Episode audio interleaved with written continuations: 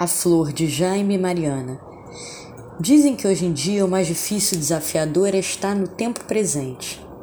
Não está nem ali nem acolá, nem antes nem depois. O ansioso está sempre no amanhã. O saudosista ainda está no ontem. Tanta gente tentando mantra, religião, exercícios, livros para isso. Mas foi pelo coração que Jaime e Mariana chegaram aqui agora era nesse momento que eles conseguiam se encontrar. Se Jaime exigisse que Mariana lembrasse as coisas ou pensasse no amanhã, sofreria demais. Ué, mas todo mundo não precisa lembrar das coisas que fez ou falou? Todo mundo não precisa saber como vai ser seu amanhã? Jaime não tratava as pessoas como todo mundo, desde que Jaime era Jaime. Mariana até queria se lembrar, mas sofreu um acidente e desde então não se lembrava de tudo.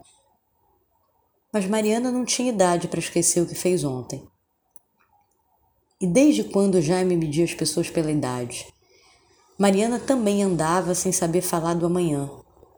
Os médicos não deram uma garantia escrita que ela podia pensar no amanhã. E desde quando Jaime precisava dessa garantia médica para amanhecer? Na opinião do amoroso Jaime, Mariana apenas não sabia falar sobre o amanhã. E quem de verdade sabia? Tanto não saber para muita gente pode ser o fim. As pessoas precisam se iludir que têm certezas no bolso para poderem viver.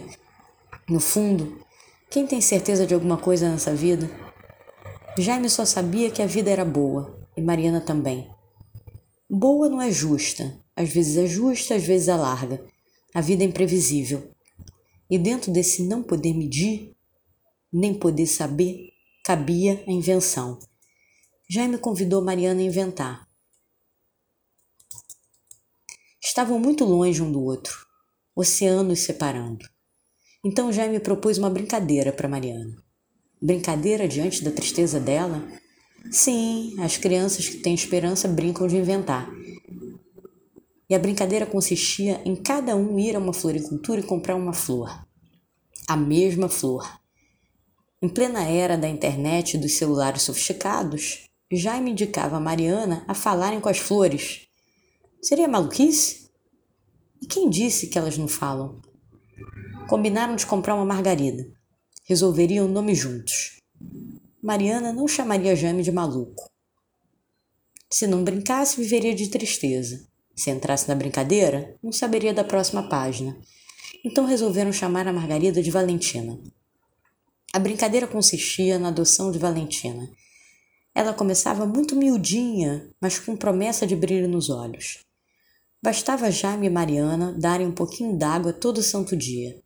Não importava como eles acordassem. Valentina precisava deles. Não só da água, mas da prosa. Não queria se sentir sozinha. E todo santo dia os três falavam. Sempre que Jaime e Mariana ficavam calados, Valentina mexia as folhas. De repente, os dois se pegavam rindo. Rindo de quê? Precisava ter motivo para rir? Não queriam saber, só sabiam que estavam rindo. E ficavam horas falando com ela. Tantas vezes Mariana não quis acordar. Ai dela, Valentina dava gritos no vento. E lá ia Mariana ver o que era. Jaime algumas vezes não sabia o que pensar, o dizer de acidente. E de repente, Valentina amanhecia florida e jogava seu charme e perfume que tirava qualquer ideia de jirico da cabeça do moço. De repente, as folhas todas caíram.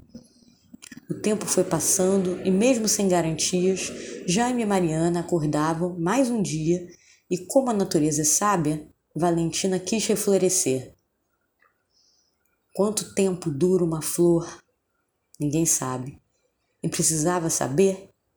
Ela está ali. E Jaime e Mariana também estão.